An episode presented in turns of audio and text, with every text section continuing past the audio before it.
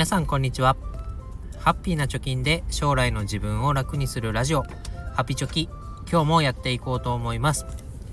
このラジオでは2人の子供の教育費や時代の変化に対応するお金として10年かけて貯金ゼロからブログと投資で1000万円を貯めるということを目標に発信をしております。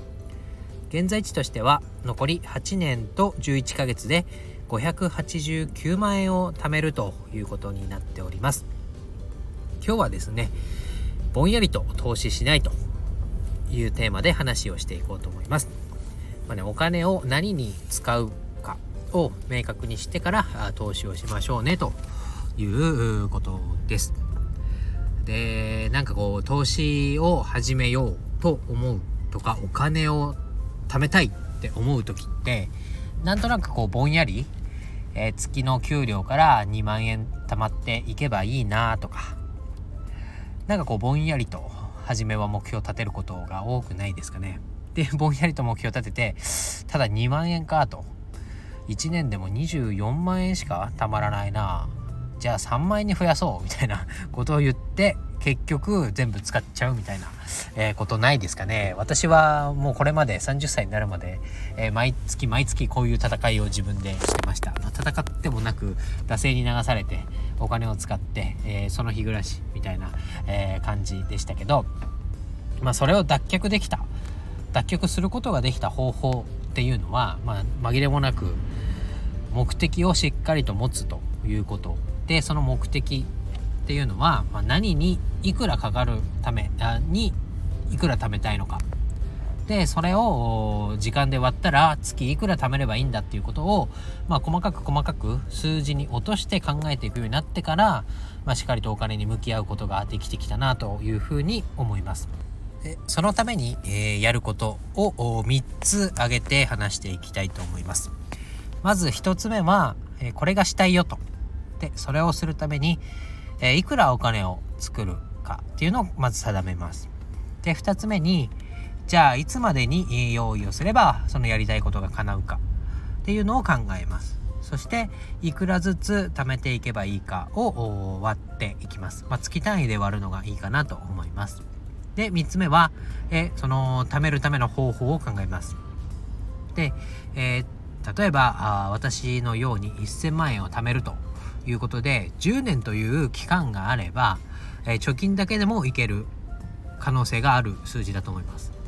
えー、ただ1000万を貯めるのが5年しかないとか3年しかないっていうことになるとと貯金だけではちょっと難しいかなと投資の力を借りた方がいいんじゃないかなという風に考えが及ぶと思います。まあ投資をしたからってね、えー、そんな莫大にお金が増えるかって言ったら年利5%か4%かそういう話だと思うんでなかなか、えー、現実味を帯びない数字になることはあると思いますけれども、まあ、それをま把握把握してで方法手段を考えるということこの3つです。で私の場合で言うと、まあ、子供の教育費を貯めるでその教育費っていうのは具体的には何かというと高校以降の学費を貯めたいよと。じゃあいつまでに貯めるか丸2番に移ると上の子が中学校を卒業するぐらいの時期、まあ、卒業する年までに1000万円を貯めておいたらいいんじゃないかと考えました。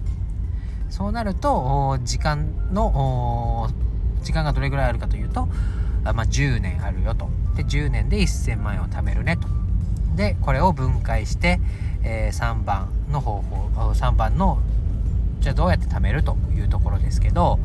この1000万円を10年ってなると1年間だと100万円になるよねと。で1年間で100万円ってことは月8万3000円貯めなきゃいけないねと。月8万3000円っていうのは、まあ、正直私の 給料だと厳しい金額になります。貯金だけだとね。でそうなった時にじゃあ投資の力を借りようと。で投資で年利5%の投資商品に投資をすれば、まあ、理論上は、えー、10年のスパンを得ると、え、6点月6.5万円を積み立てていけば理論上1000万円を10年後に貯められるという計算になるよということで、まあ、投資をして、まあ、もちろん稼ぐ力を、まあ、ブログで、えー、養いつつ入金力をアップしつつにはなるんですけれども、まあ、一旦の目標はクリアできるなっていうところが分かってくると思います。なので、まあ、ここまでで結論を言うと、まあ、ばっくりとね月2万貯まったらいいなとか、えー、給料のうち、まあ、生活費とか娯楽費とか食費とか払って、えー、余った分を貯金していけばいいやというのでは経験上たまるのが難しいたまりづらいたまらないんじゃないかなと思います。なので目的を持つで逆算をする。でその逆算をした結果貯金だけで貯まるならそれでよし貯金だけでも難しいなとか投資の力を借りた方がいいかなというのであればその叶うね投資方法とか商品を選ぶっていうのが大事になってくるなと思います。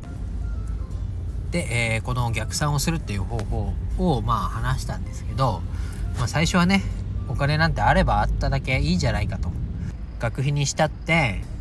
まあお金がないよりはたくさんあったら選択肢もたくさんあるよみたいに思いがちだと思います、えー、ただそうやっていくと、まあ、ほとんどの方は、まあ、日々の生活と学費を貯めるっていうところにおいては割とこ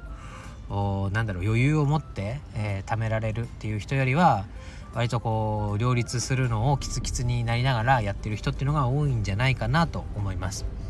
まあ、もちろん上を見ればね、えー、金がかかる私立の高校だってあるでしょうし、まあ、小学校から私立に入れるって言ったらもうなんだろう私みたいなあ金銭的な経済状況だと花から目指せないというのはあると思いますけどまあ一般的なところで言うと、まあ、高校から私立っていうのが選択肢にあるなとか大学が私立っていう可能性があるなというところで、えー、準備をする方が多いんじゃないかなと思います。でそうなってくるとまあ、節約節約ってね学費のためだけに、えー、稼いだお金をどんどんどんどん集中して、えー、投下していくと何が起こるかっていうと今経験しておいた方がいいなと思われることにお金を注げないっていう問題が起きてくるのかなと思います。まあ、今うちだと上の子が自転車に乗りたいって言ってね、えー、自転車を買って練習してますけどそういったことも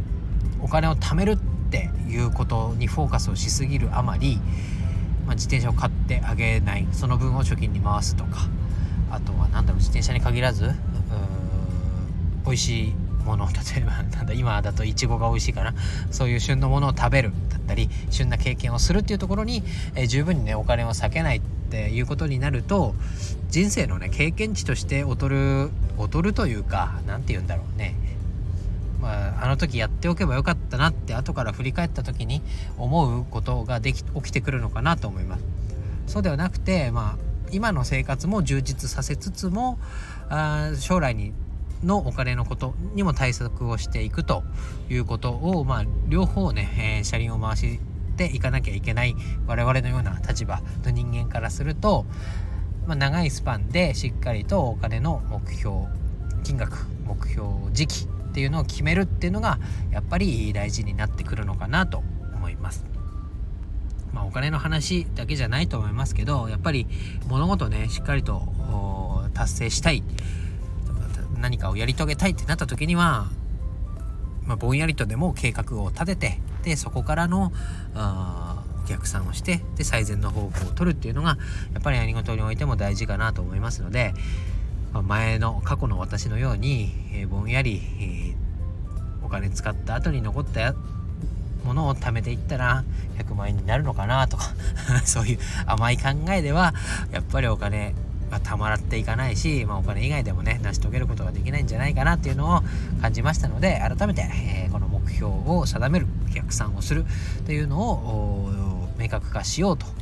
いうことをお話をさせていただきました。ということで今日は以上になります。バイバイ。